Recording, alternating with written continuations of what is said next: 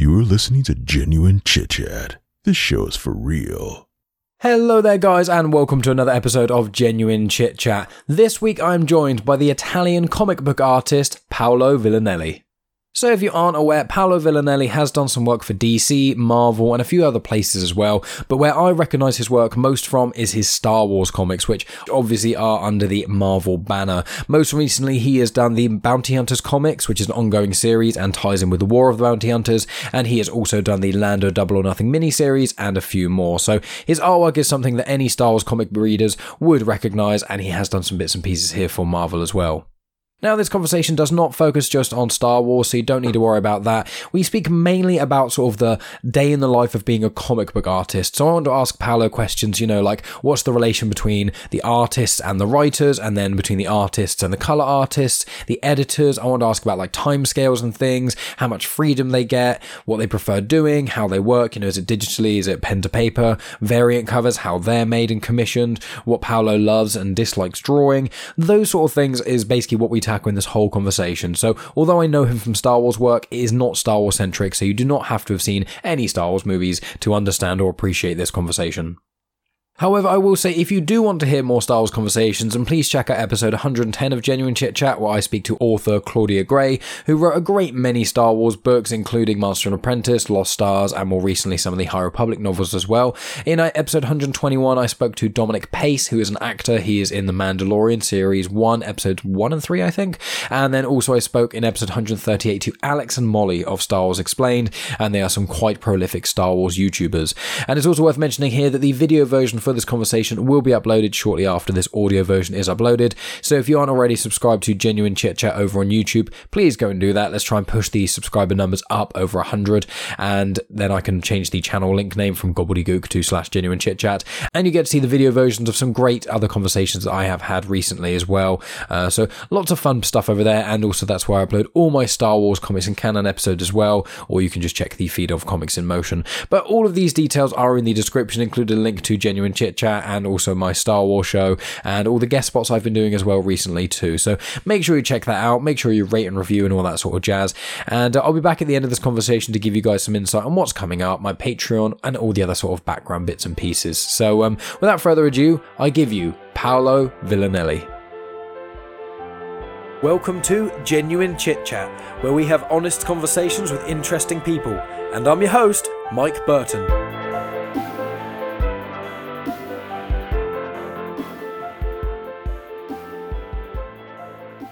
There we go. So, I am joined today by Paolo Villanelli. It's an absolute pleasure to have you on the show, Paolo. I mean, I've been admiring your work, uh, both for Star Wars and for Marvel stuff, for quite a while. And obviously, you've been, uh, you've done a lot of work for various different publishers, which it, it's amazing to see that your name is slowly getting wider and wider. You know, I just, I just think that your art style is so incredible and so interesting. So this whole conversation is just me trying to learn about it because I, I am terrible at drawing. I can, I can barely even draw stickmen. Um, so obviously bouncing off of that sort of premise, when you were younger, have you always been, you know, drawing? Were you always doodling in like your notebook and things at, at school and whatnot? Like how did the passion for being an artist kind of start? Uh, well, uh, first of all, thank you very much, Mike, um, for the introduction. Uh, so basically, I started uh, drawing since I was a very little kid. Uh, it started because my parents used to buy me comic books, so I started, you know, looking at what I uh, those comics and you know trying to copy the pages because mm. the all the drawings looked so crazy. I loved it, and then at some point in my life, uh, I started, you know, drawing things uh, from my own imagination. And then suddenly I realized that I was going to, you know, learn in a, in a comic book school, mm-hmm. uh, how to do, how to make it a job out of it. Because in my head, it was not possible to, to have a job in comics, in American mm-hmm. comics from yeah. Italy. But I, um, back in the day, uh, the, the very first Italian, Italian artists were starting to show up in the American market, like, uh, uh, Camuncoli or uh, Di Giandomenico, the very first Italian invasions in uh, American comics started uh, during the early 2000s. And so I started, I realized that it could be, it could be done So I started talking with some friends and I realized that uh, I could actually, you know, take some classes, learning uh, something more specific. And, and I had great teachers and I made it. At some point, I was doing comics and it was pretty amazing. yeah, I mean, so have you just always been because um, you're in Italy right now? Have you always been mm-hmm. based in Italy for the entirety of your sort of uh, comic and artistry career? Yeah, yes. Basically, I've always uh, mm, stayed in Italy. Well, in meanwhile, uh, before doing comics, I actually uh, took a degree in mm. economics because I was still I was not sure about what to do with my life, so I took kind of a you know a break wow. from, uh, from college. and uh, so I I traveled a while. I stayed uh, I stayed in England for a while, mm. uh, working uh, in different places, and then I came back to Italy, and I realized I, I wanted to do comics. Wow! Uh, but I mainly stayed in Italy. Yeah, wow, that's really cool. Obviously, good for me. Obviously, England is so much closer to Italy because my um my girlfriend is Italian, so her family yes. I call them the mountain folk because they're from Bergamo, so they're right near Lake Garda, so yes. they're just all hidden in the mountains. They're pasty, yep. and there's like no tan at all. Lovely people, great food, but yeah, no skin complexion at all. And they drink a lot. Yes, always. That was the surprising thing. It was just like always just wine with every meal. It was just wine and espressos. That was it with lovely food, yes. which was great. It's great fun going on holiday over there. Um, so I want to ask, when it comes to uh, comics and artistry and things, say uh, a day in the life of Paolo Villanelli. So do you stand do you do like you know eight hours a day monday to friday? Do you um can you do less or more than that? How much do you generally uh, work? Or as much as you your employers think you do because you can just in case. Yes uh, i hope nobody at marvel is listening now. No well um, um, it depends. I mean uh, when i started and i was you know trying to get as much work as i could uh, you know have uh, i used to work like uh, seven days a week, like 10 to 12 hours. It was crazy. And it's something that I now tell some of my students because I started teaching as well. Oh, wow. Uh, comics. Uh, I try to tell, do not do that. It's, it's some, at some point, it's just, just bad for you. It, mm-hmm. it, it actually, your art gets sloppy. And uh, if your point, if your uh, objective is just to have your your name uh, in the comic book stands, um, that's not the right way. It's true, you'll have a lot of publications, but then the quality of your art will, uh, will just, you know, lack in some, in some way. Uh, so right now I try to keep it to Monday to Saturday and basically about, yes, eight hours like any other job. The good thing is that, uh, I can actually, uh, you know, uh, move my work schedule uh, depending on my in my needs. If I have to take a, you know a weekend off, uh, you know, go somewhere, I can you know adjust things. And I always try to keep uh, two to three days before deadline mm-hmm. to finish my project because I know that something is going to happen and it's going to, you know, shit my plans. and, and, and, so I, I try to sometimes it's good because uh, I finish early and I'm just, you know, taking a break, relaxing. Uh, sometimes uh, just, you know, I use that those days to go back on the pages and uh, uh, fix some stuff I'm not happy with. Mm. But yeah, it's it's usually you know the six days a week, eight hours, uh, no more or less. Sometimes wow. less if I if I get lucky, less sometimes there are those days that uh, you can't really, you know, uh, make the page work and you're stuck. So you have to give up and move on. And so you wasted a loads of time. but that happens to everyone, I guess. Oh yeah, yeah. I mean, my job is nowhere near as exciting as yours. I just work, I work in insurance, so it's not exciting dealing with claims and things, which is yeah. yeah. so when it comes to like uh, doing artwork and things with uh, your comics, so do you do you do it in a linear order? So do you you know do the first because obviously you get the script from the writer. Do you just go start to finish, or do you do some of the more tasking things like big fights and stuff? Is is there an order that you generally do it in? Um, that as well depends on the script. Sometimes I usually, uh, that depends on the writers as well. Uh, lately I've worked, uh, now it's two years I've been working with Ethan Sacks mm-hmm. and uh, he he's always got me a full script. When I get a full script, it's fine. I just, I mean, I just have to start from page one and so on. And it's good because I can actually start and visualize the full story uh, from the very beginning. Sometimes you don't get you, you know, there are things going on, and so you get off of the script and so on. So uh, that depends. Sometimes, uh, because lately Ethan has started uh, giving me a lot of freedom for uh, all the action sequence. So I, you know, you get like page five to seven. Uh, Paolo, these two characters have to fight. You can do whatever you like. Uh, those pages, uh, yeah, that sounds really cool until you get on the page and you realize that, oh my God, now what, what's going to happen now? And so you start realizing, I don't know, I don't have enough pages, uh, do, uh, there are too many panels, there are too few.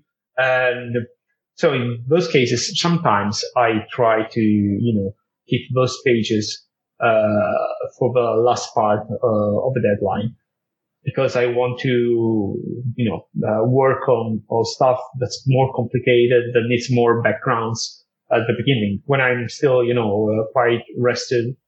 And because every time you get to the end of the project, uh, it's always going to be the part where you are just tired and you want to see the end of a comic book. and so you, you start to get, you know, a little bit sloppier and like, ah, maybe I'm not going to draw all those you know, pouches on some that character. I don't know. so, but that depends on the script. Uh, sometimes I, if I know that for uh, that month, I got lots of stuff to do, uh, not just regarding comics. Maybe I got, uh, I don't know, maybe I got stuff to do, or maybe I got commissions or I got covers. I try to keep, uh, some pages that I think are going to be easier for me for the very end because I know that they're gonna help me if I'm getting late. Or also if I have a double a double page, uh, that I try to squeeze it in a one day. That means that I'm trying to that I'm actually saving time. Mm. But it depends. It's a it, there are loads of factors, but I, I I remember that one of my teachers of the comic school told me that he used to start from the first five pages and the last five because those are the pages that a reader are going to remember. Ah. The part in the middle, yeah, you just want to go on reading and get to the end of a comic book. So you're not really paying attention. But the very first and the very last are always the pages that are going to stick in the mind of a, of a mm. reader. I try to keep that in mind now because I still think, uh, think it's a sound uh. Mm, yeah, that's something I hadn't really considered, but it makes sense, yeah. Because when you when you get a new comic and the first thing you open to and you see that, especially with things uh, as iconic as Star Wars, and then you know when you're like, oh, I can't wait for the next issue, and you look at that last panel and it's like, I need more. And so that's the thing that people exactly. stare at. So that, that's very good advice. Very clever. And yeah, of interest with um, someone like Ethan, because obviously you've been working with Ethan for the, the Bounty Hunters run, uh, which excellent comic series. And I've been tackling that on my other show. Um, but the, mm-hmm. Out of interest, when it comes to, if we say Ethan specifically as a writer, when it comes to, obviously he lets you have freedom with certain elements like the fight scenes and things. When it comes to, other elements. So, for example, when there's the first panel of a comic? Does he say, you know, there has to be a skyline, there has to be this, there has to be that? Or how much detail are you given in general when it comes to obviously the script? You know what the general plot is, but when it comes to like shots mm-hmm. or anything like that, or are you given almost total freedom? Um, that depends on the setting, uh, actually. Uh, if I remember correctly, uh, there is that the those issues where Dengar and Valance are together on the pirate ship Mm-hmm. And we're actually traveling, uh, and that page started like, okay, Dengar and Valance. We see the ship, the pirate ship from the outside, then we go inside, Dengar ship of Dengar and uh, Valance are fighting. And that was like, uh, basic, it was basically telling me, do whatever you want. Mm. But then we have, uh, the issues, uh, settled, settled in, uh, Nar Shaddaa, mm-hmm. the smuggler's moon. Yeah. And those were like, we, we have a big uh, opening shot of uh, the skyline of Nar Shaddaa. And that actually is actually saying me, we want to see the, the smuggler's moon. Right. We want to give a good sense of, uh, of this crazy, amazing place in the Star Wars universe. So, uh, that's actually it's basically 90% of the time is up to me but there are definitely uh, parts that are actually where it is actually saying we need to see a lot of stuff we need to see a lot of detail and even if he's not clearly telling me that that's mm. uh, that's usually how it works I see, I see. Yeah, that makes sense. And also in line with with that, like I'm interested as well by sort of panels and things. Because I said I've not really spoken to many artists and things. So when it comes to like the paneling as well, is that something that you as an individual have to sort? Is that something that say uh, Marvel say, oh, it has to be in this kind of general structure? Do you get quite a bit of freedom for it? How, how's the paneling work? Um, I uh, I actually never had uh, many you know, directions or guidelines on that.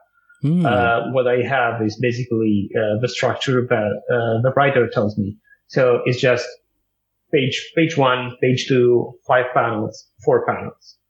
Uh, what I can do is actually uh, reading the script. If you realize that there is something that, uh, as a visual artist, I can make work without a panel or mm. with an extra panel, I usually tell the editor and the writer, look, this is what the page looks like. And I give them options. I draw the page as the, uh, just layouts, of course. Uh, I give them the option with uh, from straight from the script, and then I give them my idea. Mm. And that usually it usually ends with a, a nice discussion about it because uh, it's something that many writers are very, most of the writers are good, are cool with. I mean, they know that the artists are there just to, to give uh, the visual input. So they're perfectly fine with uh, seeing what the their scene actually looks like in a pra- more practical way. Yeah. Yeah. And it must be like as you as like a comic run because I know that obviously you've done one off issues and you've also done some of the mini series things like you know Lando Double or Nothing which was excellent as well. You really it looks exact same like when you, you, see even just the covers you open that up and you see all of the uh, artwork inside you you could immediately like that see it's Lando so kudos to you for that. But obviously with a mini series where you've only got a few season uh, a few issues to do or compared to something like Bounty Hunters which obviously is an ongoing series I think at the moment we're on issue like 16, 17 ish. We're in the middle of the War of the Bounty Hunters crossover mm-hmm. event, which is mental. Um, so with like the ongoing series, do you find that with Bounty Hunters, it's a bit easier once you kind of get into it? So now that you're on probably issue 20 or whatever, what you're doing now, is it easier because, you know, you've done the uh, characters, a lot of them before, you kind of know the general vibe that Ethan is going for. Would you say that that's generally easier for the ongoing series than it is for either limited series or one issues? Well, that's definitely easier because uh, one thing that happens whenever you draw comics is that when you start doing a series or a mini or a mini, uh, the first time you draw a character is definitely not going to look like like last page. Because you learn something while drawing all those pages, all those action scenes, all those you know emotion reactions, and it's just a very you know it's it's very clear that the very first issues are not going to look like the last ones. And in this sense, uh, Bounty Hunters has proven easier on the long, on the long run. Because of course, I have 17 issues mm. so hmm. far to work on those characters. The tricky part is that we got a huge cast of characters mm. and every issue we have to, to, to put something new inside. Every uh, I blame Ethan for this. every every time But he's like, okay, we're gonna need a new character for this scene, and I'm like, oh my god, another one. but it's fun because I you you have a chance to to to to make things for the Star Wars universe, and it's uh, since this is not part of the the main storyline. We we're not meddling with a Jedi or or Sith, so we don't care about those people. We just want you know good uh, good blaster fights. And so these characters are actually, uh, they, they have a, bit, a higher degree of freedom mm. when we create them. They, they are not very relevant to the main story. So Lucasfilm actually gives us a lot of freedom. And it's actually great because you have a chance to, to do stuff, uh, easy, in a very easy way. Yeah, I can imagine because obviously you did, um, I think it was the Age of Republic special, you know, quite a while ago and things. And obviously the Age of series are all tackling, especially Republic, it's prequel era. So you have to make everyone look in this specific thing. Yeah. You can't really have anyone like die or anything crazy. It's just a little insulated exactly. story.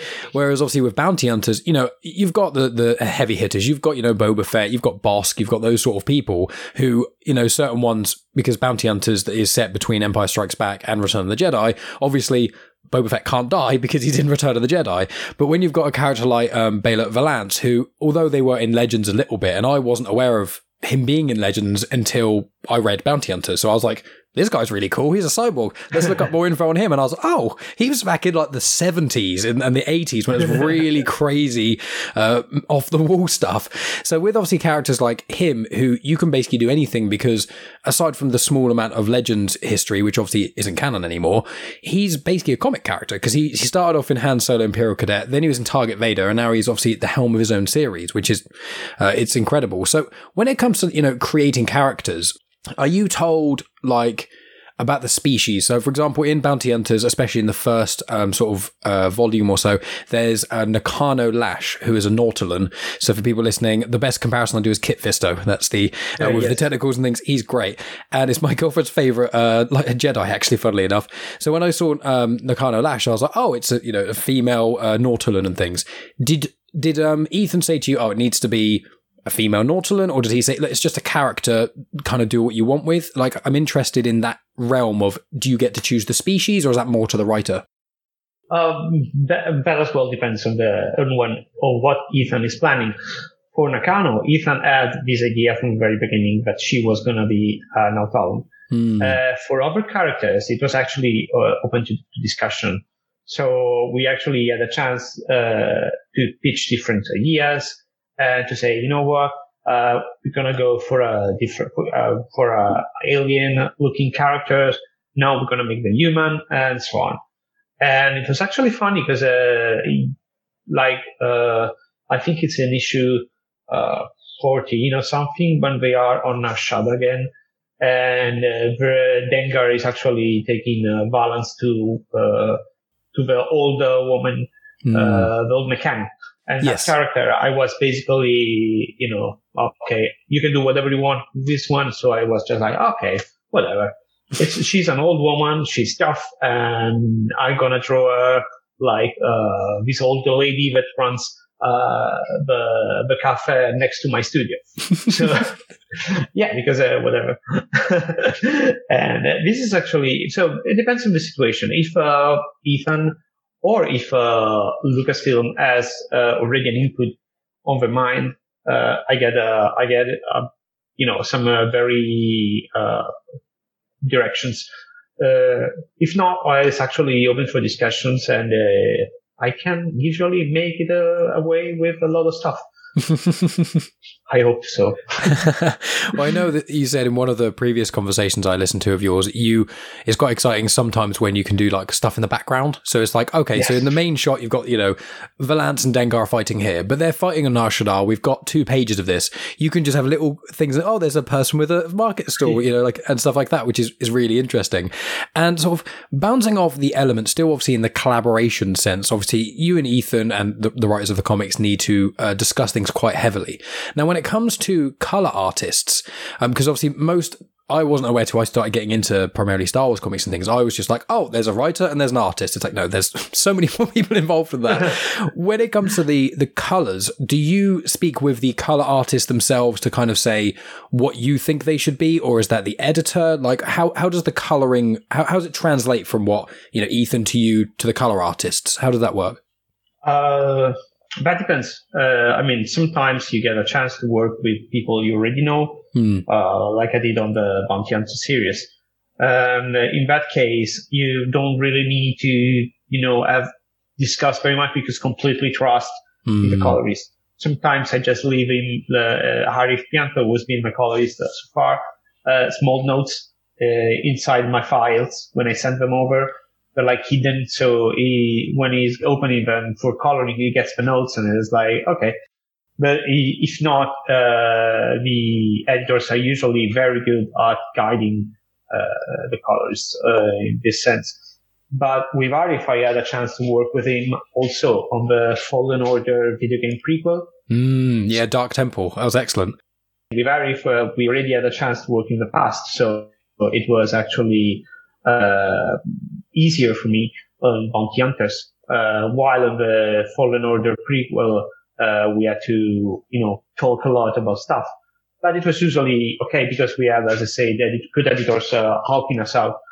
So it really depends on the situations. And uh, sometimes uh, editors uh, don't let uh, artists and colorists communicate that much because they're basically afraid that we're going to waste a lot of time.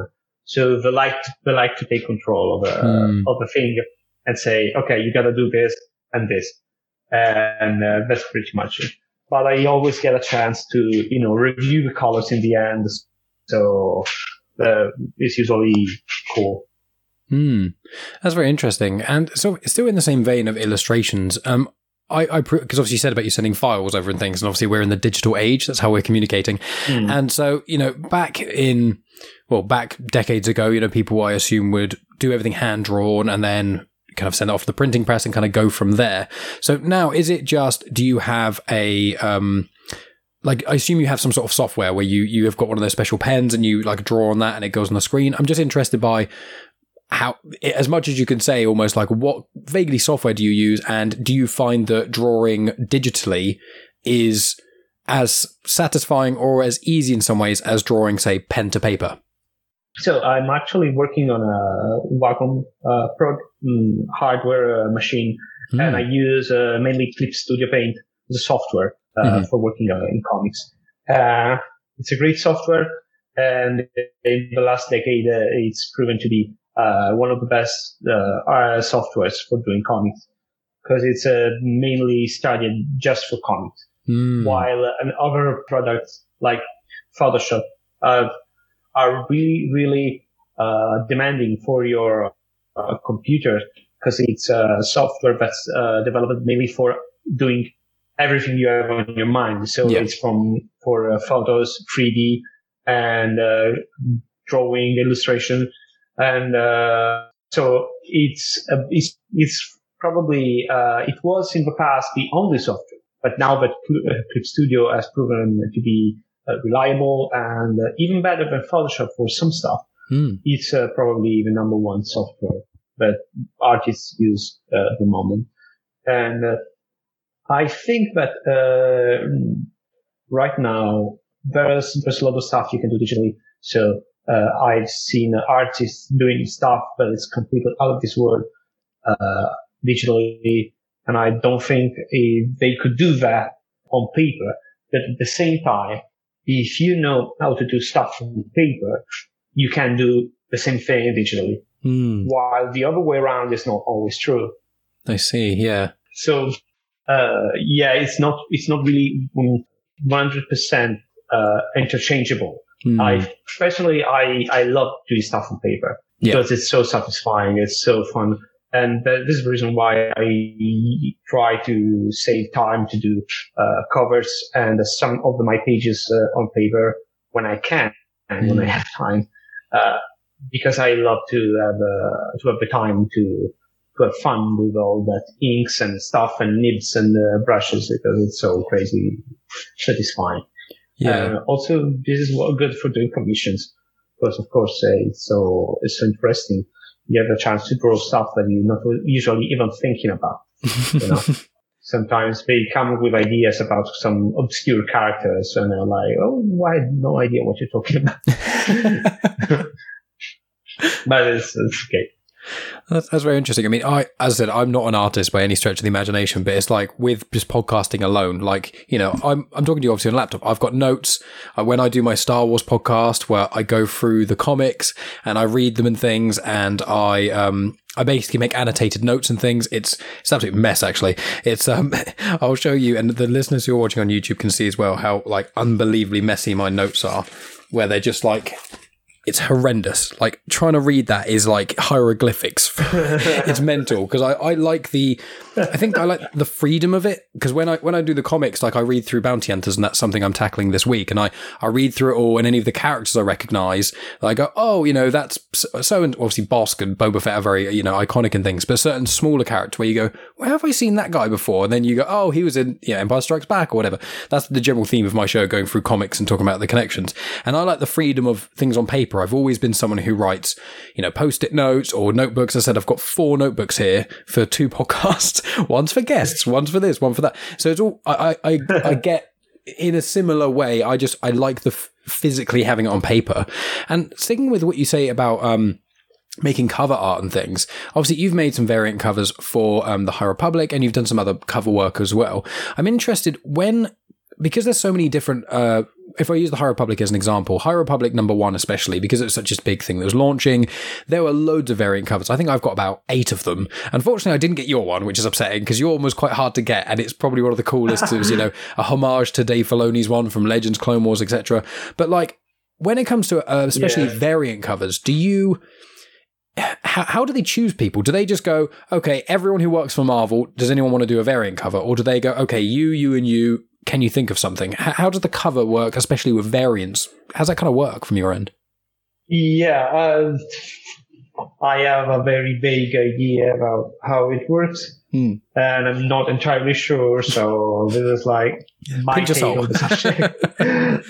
uh, okay, uh, okay. Sometimes they go for you know uh, we want this this artist because the editors say I love his work. Okay, and that's the easy one. Mm-hmm. Then uh, there are artists that are very famous, and so uh, they know that the but the artist's name is gonna sell the comic. So that's why you get you know uh, you get Adam Hughes to draw your cover. You know Adam Hughes is like one of the best artists for covers. Come on, he's like the, the best probably. And so you get you get him because you know you want you want to to make sure that, that the variant cover uh, that's going to be, you know, limited and it's going to be sold for a higher price than the regular comic. Uh, it needs to be worth it. Mm-hmm. And sometimes, uh, it also depends on the budget of a project. Every project has a budget. So you, with that budget, you cover expenses and sometimes you get extras. So I believe, uh, that is a factor as well. But in terms of launching a comic, of course, you try to get uh, as many variants out there because you need to make sure that the very first issue is gonna sell a lot. Mm. Uh, a friend of mine has just uh, started working on Moon Knight, mm. oh, cool. the new series. Uh, his name is Alessandro. Yeah, uh, Alessandro Cappuccio, and he's done he's doing an amazing job. And uh, he got the very first uh, package with all the comps from Marvel. There were tons of variant covers that that drives the sales. So of course, uh, many readers jump in because it's the first issue and they want to learn more about characters. Then you got the diehard fans which want to to read these new stories. Then you got collectors they want to see the variant cover. Mm. So that's how you drive up sales with lots of variant covers as well. I see. It, usually works fine. Sometimes it backfires because then you see that the second issue, as soon as you get rid of variant covers, the sales drop dramatically and uh, you start to look a, a, little bit dire. You're like, oops, maybe we, ex- we exaggerated.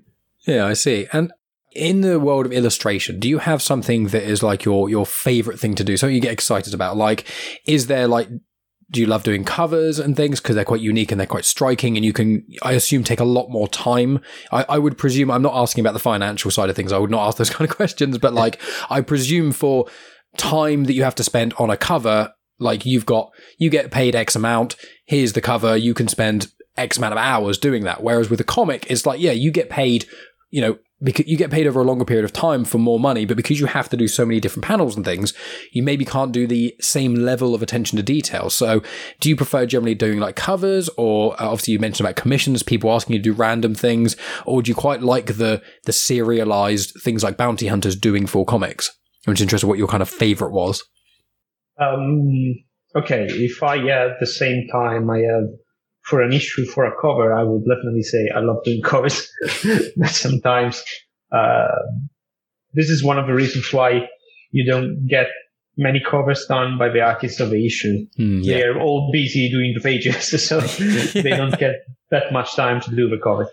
And I love uh, telling stories. So for me, doing the pages is actually my favorite part. And uh, even if I uh, I hate the part when I start inking because it, for me it's like a repetition of stuff that I already have in my mind that I already put on paper. Mm. Because I love the part where you start doing layouts and pencils and you put together your story. And so you get to study uh, the framing of the characters and all the uh, the angles of uh, you know the camera for your shots and the action sequence, the layout, the general layout, and the use of black and white. And that kind of stuff is actually happens for me uh, during layouts and pencils. So when you get to inking, I'm like, oh, again? Didn't I just finish that area? Come on, another time. but for me, uh, that part is actually the best. I would love to be able to do just layouts and pencils uh, and get away with just doing that. Mm. But since I'm working digitally, I'm I'm also forced to working uh, to work in the inks as well because uh, it's all um, part of the same process for me. Uh, dig- inking my pages is basically just uh, giving some definition to my lines and uh, scribbles mm-hmm. because I uh, I don't think it's, it can be called inking uh, when you work digitally because it's part of it. It's actually the same process. It's part of it's a part of the same process that goes on. Uh, it's very different from the tradition, from the concept of digital inking from a traditional inking. Sorry. Hmm. Yeah, because I've noticed in some of the um, in some of the Star Wars comics I've been reading and things, you know, it does often say you know blah blah blah penciler blah blah blah inker, but in some of the newer ones it, it says, or if you read them on um, read them digitally, because I've got physically I've got all the canon Star Wars comics, but you know normally when I read them once I'm like okay seal that away, put that over there, then I get my uh, you know Marvel Unlimited and get to scroll through all of the the things digitally. It's just a bit easier when I'm making podcasts and stuff, and I notice that sometimes it says you know uh, blah blah blah artist blah blah blah finishers and I was like, oh, f- like finishes and things. And I was like, oh, I see. So yeah. it's is the the final touch is the definition as you've mentioned it. So that that, that brings a lot of uh, weight to it. That makes sense. Yeah. And yeah, I mean, it, it, sounds so cool. It's such a cool thing being able to create things in a, in a visual medium. I mean, it's especially with something like Bounty Hunters, where you've just got so much freedom to be able to do so many things while still being able to kind of play in this world, play in this sandbox in a way. So with that in mind, I know that you've done stuff for IDW, DC, Marvel, and obviously Star Wars is under the Marvel banner, but you know, what I mean, is there any sort of world that you'd especially love to get into? You know, there's things like Judge Dredd, or there's sort of, I know that um, in Italy you've got a lot of cool comics and things. Is there anything in particular, yeah. like a world you'd love to be able to sort of draw, or do you have any of your own ideas of things just out of interest? Uh, of course, I'd love to have a chance one day uh, to work on a series on my own, like a create your own project. Mm. That that's uh that's gonna take a while and pretty. But on the other hand, I think that one thing that I'd love to do uh, would be to work uh, on uh, some specific characters, mm. superhero characters, uh, because I uh, I'd love to do to work on either the Flash or mm. DC Comics. I, I love the character or Spider-Man for Marvel. Mm. Uh, because I, these, they are such iconic characters. I love them. Uh, I've read lots of stuff. Uh, I feel very attached to them. Mm-hmm. Uh, I probably, I probably feel very scared to do that. you know, a lot of pressure from myself, of course. And besides that, I would love one day to work on a, on a comic book that's uh, a strong horror vibe mm. because I love the horror gene and I never had a really uh, a lot of chances to work on uh, on that. And mm. I think it's uh, something that uh, it's really uh, it really fits my art, and I'd love to do something like that one day. I don't know.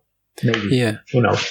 Well, I mean, there are obviously there are certain elements of Star Wars are getting into horror. I know Cavan Scott, he's doing a lot of horror esque things with uh, Tales of Vader's Castle and those sort of things. So, you know, get in with Cavan Scott, yes. become besties with him, and then just beg him because I yes. know he's a massive horror fan. so it would be, that would be amazing. Uh. And in the same vein, I as that already then- told him we need to do uh, stuff together. Oh yeah, definitely. Well, you know, Yeah, this is really me cool. calling out him as well. Like Cavan Scott, let let Paolo do some cool, crazy horror stuff because he's an excellent writer. Your visuals are incredible as well, and just married together, that would be top tier. I'd be buying them. Uh, so with that as well, um, I know we're getting nearer the end here, so um, we've got a little bit more time, but. I wanted to ask when it comes to, you know, being able to do your own characters and things, this is a degree behind the scenes, but like because obviously you're working with um, you're working in the realm of Star Wars Marvel, and obviously your your re- um, resume has been quite a lot. You know, looking at some of the things, obviously you've done Vader Dark Visions. You know, you did Jedi Fallen Order, Dark Temples mentioned. You're currently doing Bounty Hunters.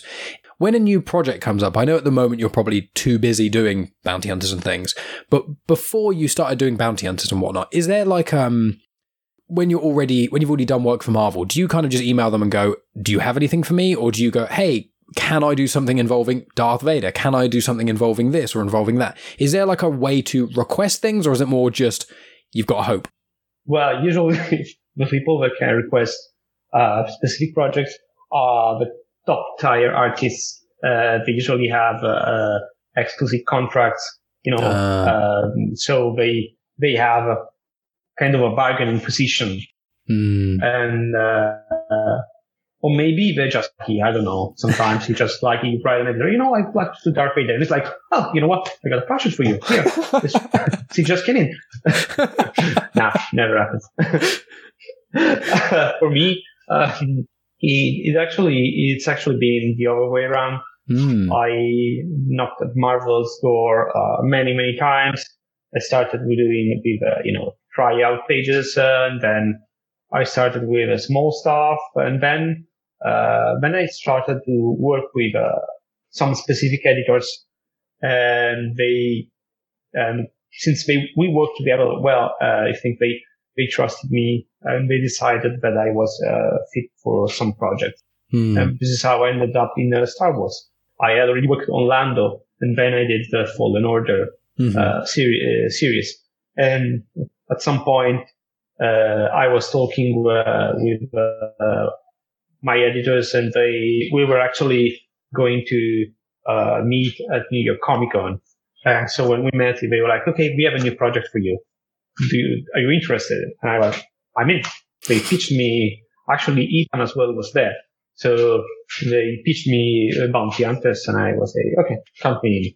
Hmm. But I hope one day I can go there and just ask for another Darth Vader story. Yeah, just put that demand it. Say, well, I want to draw two things: Han Solo and Darth Vader. That's it. Any stories with them? Because I know from a previous podcast, like Han Solo's like your favorite Star Wars character, which is yeah, good choice there. And obviously with Darth Vader, you said in I think the same conversation that you you really enjoy drawing Darth Vader as well. And I always find that you know Darth, Darth Vader Dark Visions, the one that you did number one, that was excellent as well. And I think that as a character, Darth Vader's so interesting in comic format because for someone that has no expressions, it's really down to the artist to really be able to articulate how he's feeling about things just by body language, which I think is a very underestimated and undervalued thing from a lot of people who aren't maybe in that realm. Um, so with that, like, I, I know we're getting uh, towards the end here and things, but I wanted to ask when it comes to drawing, is there anything that you you really don't like drawing in a sense of when it comes up, you're like, oh, because I know, for example, certain artists, they don't like drawing faces because eyes and expressions can be quite difficult, whereas other people are like, drawing fight scenes is a bit more difficult. I don't know if there's any one thing that occasionally you're like, oh, I have to do this now. well, it's definitely. Uh, I hate drawing horses.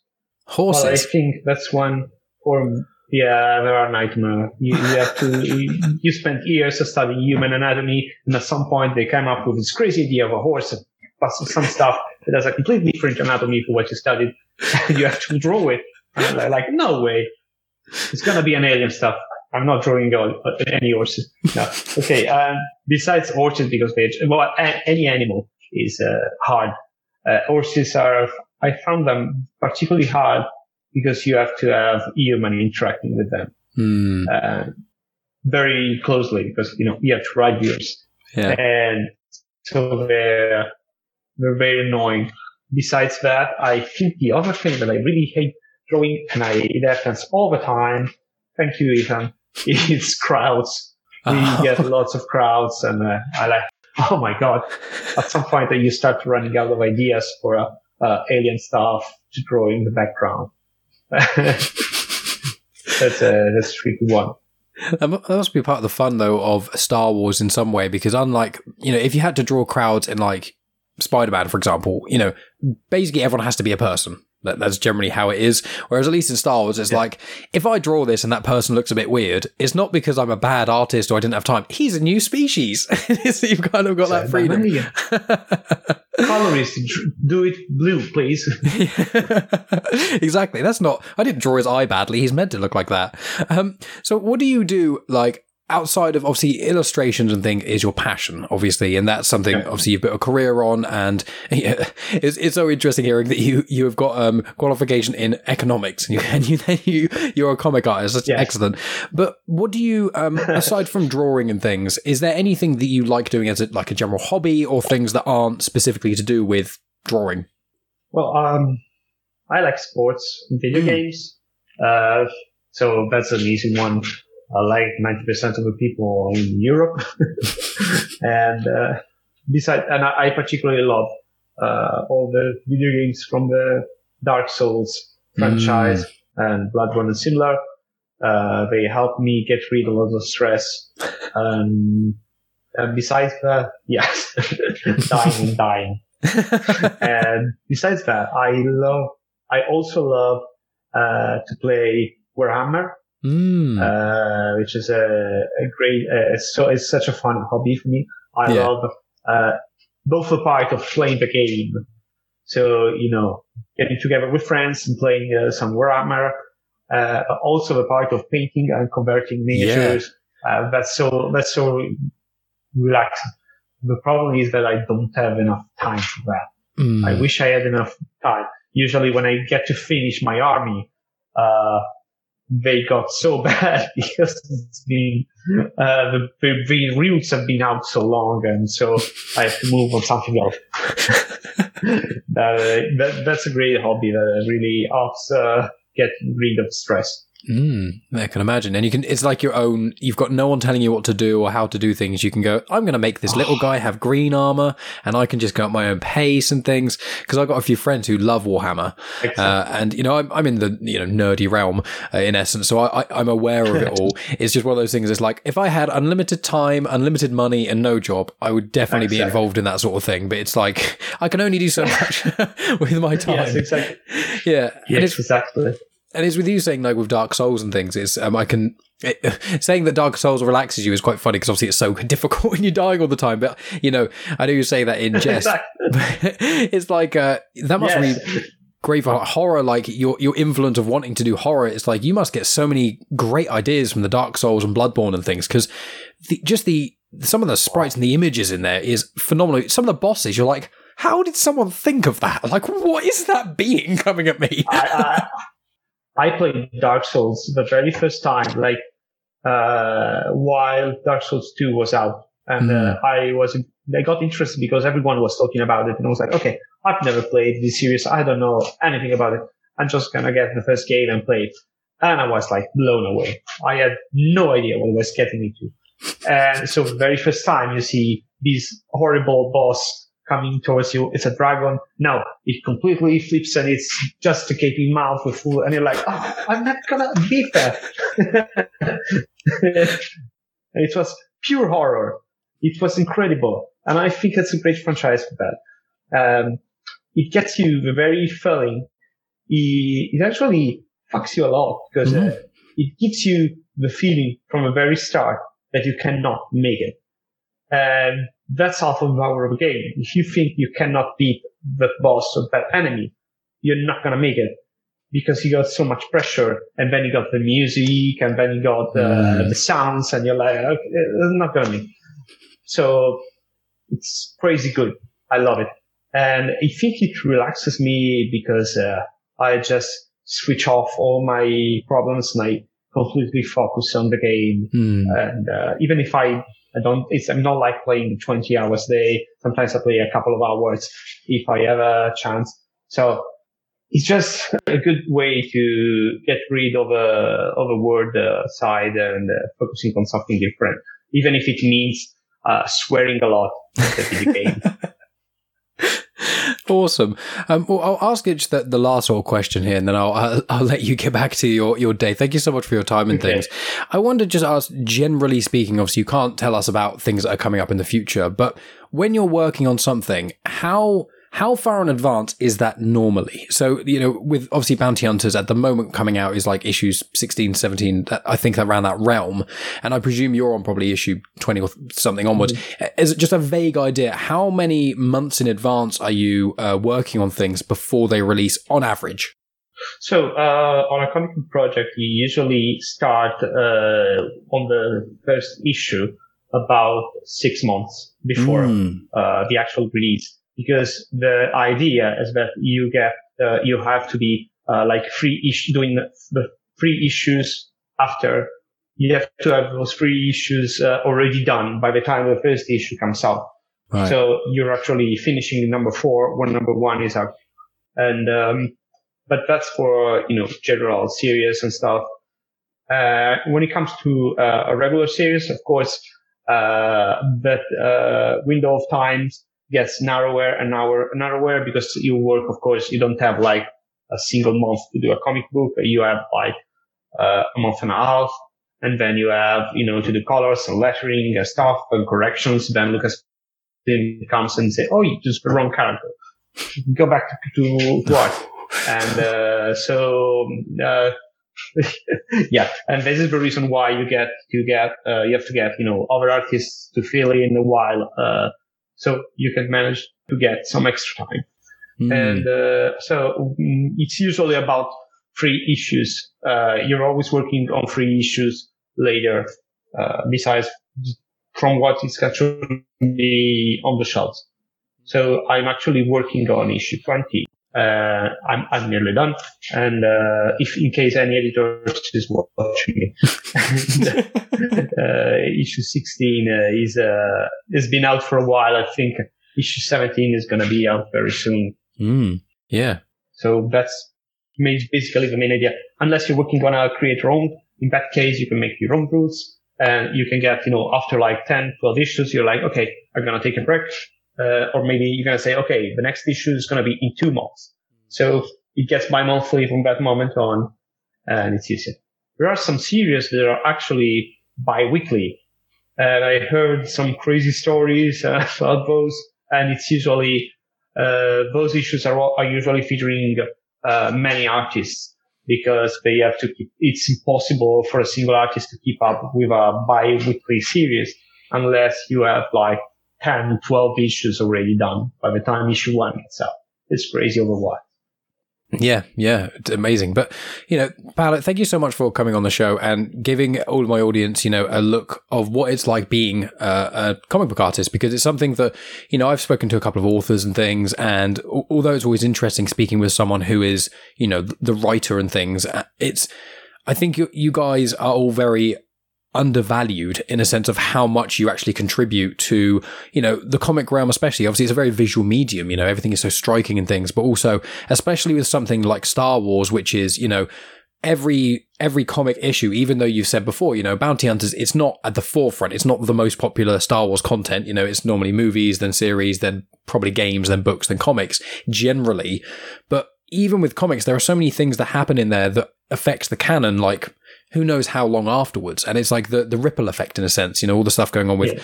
Han Solo and the bounty hunter stuff at the moment exactly. is incredible. So I want to thank you for that and telling us uh, about some of the information and things. So, um, I just want to say, is, is there anything final that you wanted to say and anywhere people can find you? Obviously, we connect on Instagram, so I include a link to that in the description. I didn't know if there's anywhere else people can find you and if you have any sort of final statements before we uh, finish the call.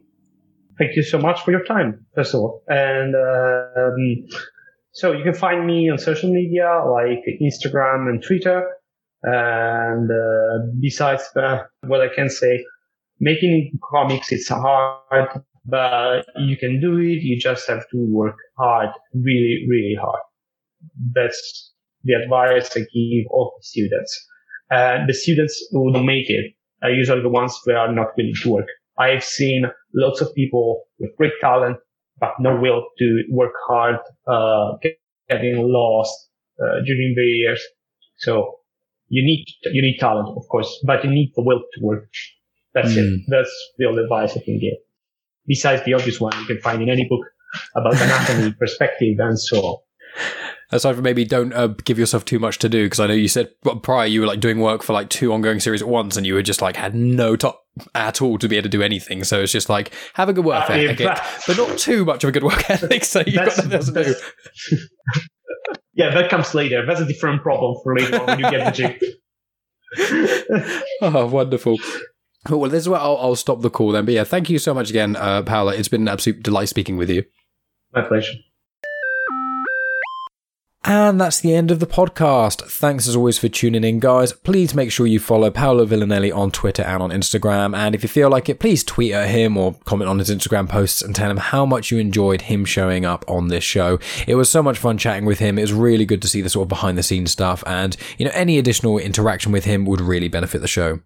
In addition to that, guys, as I said in the intro, check out episodes 110, 121, and 138 for other Star Wars centric conversations. And as I said, although you're now at the end of the conversation, you can go over to YouTube, subscribe, see if we can get the subscriber numbers over 100. And also, you get to see some video versions of conversations I've had, including one with Michael McCormick, who is the puppeteer, as well as some of the recent conversations I've had have got video as well. So, lots of fun things over there if you so desire. Uh, and in addition to that, please make sure you follow me on social media at genuine chit chat on Instagram, Twitter, and on Facebook. And then you can be kept up to date with snippets for a lot of my conversations. Well, every conversation I have that's an interview style on genuine chit chat, I put up a little snippet of that so you guys can kind of dip your toes in to see if it seems like the kind of thing you want to listen to in full. I also put photos up of my Star Wars comics as well as some other bits and pieces about my life, including, you know, what films I'm watching. I put stuff in my story, occasionally about my tortoise, you know, that sort of tomfoolery. So if you want to follow me on social media for that sort of stuff, please go over and do that. So, what have we got coming up then? Well, I recently recorded an episode on the Talking Dad UK podcast. So, I went on to Jamie's show, and then this coming Monday, he's going to be coming on my show. So, that will probably be up in, I presume, two weeks. Uh, next week, I am also due to speak with Frank Burton, who's been on my show quite a few times in the past. He's written a new book, so we're going to talk about that and a few other bits and pieces as well. Uh, in addition to that, I've got a guest who was on ages ago who seems to be returning in December called Brad Sugars. I also am hoping to have Chris Brayton of the I Like to Like Things podcast on my show again before the year is out. I want to have Jesse McKinnon on as well to talk about end of the world stuff. So quite a few cool things there. Uh, in addition to that, I've also been guesting on a few shows. So I already mentioned the Talking Dad UK podcast. I don't think that's going to be out for another week or so, so you don't need to worry about that quite yet. But I was on the Hall of Mirrors podcast, which I've put a link in the description for. There's a standard like podcast audio version, but then there's also the video version as well, so you can watch either of those. I've also been on Star Wars Timeline three times now, and the fourth time will be up very soon. So I spoke to Ben about The Force Awakens in detail about our thoughts on what, how it worked, what didn't work. The same with The Last Jedi, and then we did one recently of The Rise of Skywalker. So if you want to hear some Star Wars centric conversations, make sure you check out that on YouTube. Links are in the description. I also recently appeared on the Beer Nuts production podcast. Uh, as you guys know, Goff of Beer Nuts has been on the show, I think about four times now, and he's probably going to come on again for the fifth time early 2022. And I went on to his podcast. So if you want to hear like a 25 minute conversation where someone is asking me questions for a change, uh, then make sure you check that out. You can either just search for Beer Nuts Production Podcast and then scroll, and one of the most recent ones will be with me, or you can click the link to Spotify in the description. The only other things to do of this, guys, would be to please share the show on social media, on Twitter, Instagram, or Facebook with your friends. Uh, whether or not you tag Genuine Chit Chat in there is completely up to you, but share it across the interwebs. Let people hear it. Uh, tell your friends about it, that sort of thing. If you don't want to share it on social media and don't want to talk to people about it, then you've got plenty of other options to support the show. You can rate and review and things. So you can go on Good Pods, you can go on Apple Podcasts, you can go on, things Podmatch. There's lots of places where you can leave reviews and whatnot. So if you could leave a review, either just a, you know, out of five stars, or if you leave like an actual typed up review, it really helps us climb up the charts and it helps a lot more people kind of, you know, get into the show, especially when they see we've got a high number of reviews. It makes new listeners more inclined to subscribe and be regular listeners too.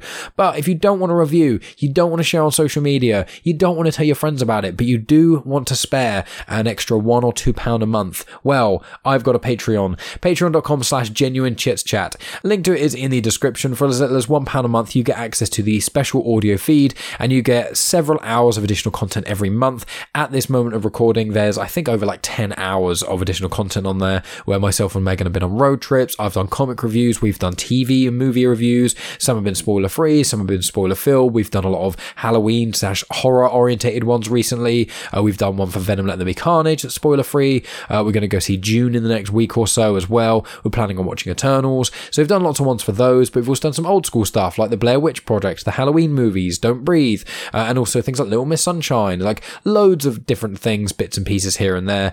Uh, and we're getting near the end of Ted Lasso, so we'll probably do one of that as well. So if you want some additional content, you want to listen to my voice even more, you want to hear more about Megan, because me and Megan, although we talk about TV and movies, we get sidetracked a lot. So if any of you regular listeners like hearing Megan's voice and you want more of that, the only way to get that is to become a Patreon supporter. As I said, one pound a month, and you get access to the audio exclusive feed with all that additional content on there. So, um, aside from that, guys, I'm not going to ramble on anymore. Thank you so much for listening. As always, I appreciate each and every one of you, especially if you review, share, or support the show on Patreon. And, uh, you know, make sure you go to, to YouTube and subscribe, please. It would do me the absolute world of good. It would mean the world. Even if you're not planning on listening on YouTube, it would just really help me out if you could. Uh, but aside from that, guys, I will be talking to you next week, probably with my conversation with Frank Burton, but uh, we will see. Anyway, hope you guys have a good week, and I'll talk to you then. You have just experienced host, creator, everything elser of Genuine Chit Chat, and also the host and creator of Star Wars comics and canon, found on the Comics in Motion podcast, Mike Burton.